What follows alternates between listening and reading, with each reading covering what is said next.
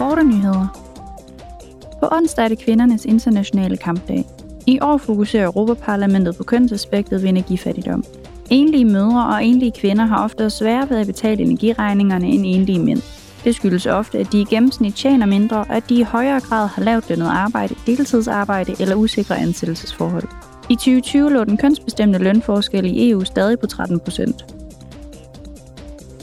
I sidste uge godkendte budgetudvalget Belgiens anmodning om støtte til 559 tidligere arbejdstagere i en logistikvirksomhed i lufthavnen i Liège.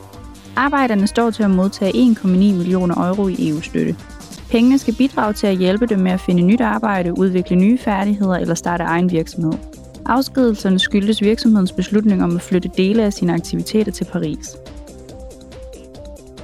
Den 9. og 10. juni vil tusindvis af mennesker i alderen 16-30 år fra hele Europa overtage Europaparlamentet i Strasbourg. Det sker i forbindelse med det europæiske ungdomsarrangement EI. Her vil de unge drøfte og udveksle idéer til, hvordan Europas fremtid skal se ud. Selvom fristen for tilmelding til arrangementet er overskrevet, er der stadig mulighed for at komme med, hvis man deltager i en konkurrence på Instagram.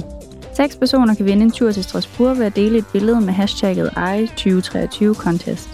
Yderligere oplysninger kan findes på Europaparlamentets websted.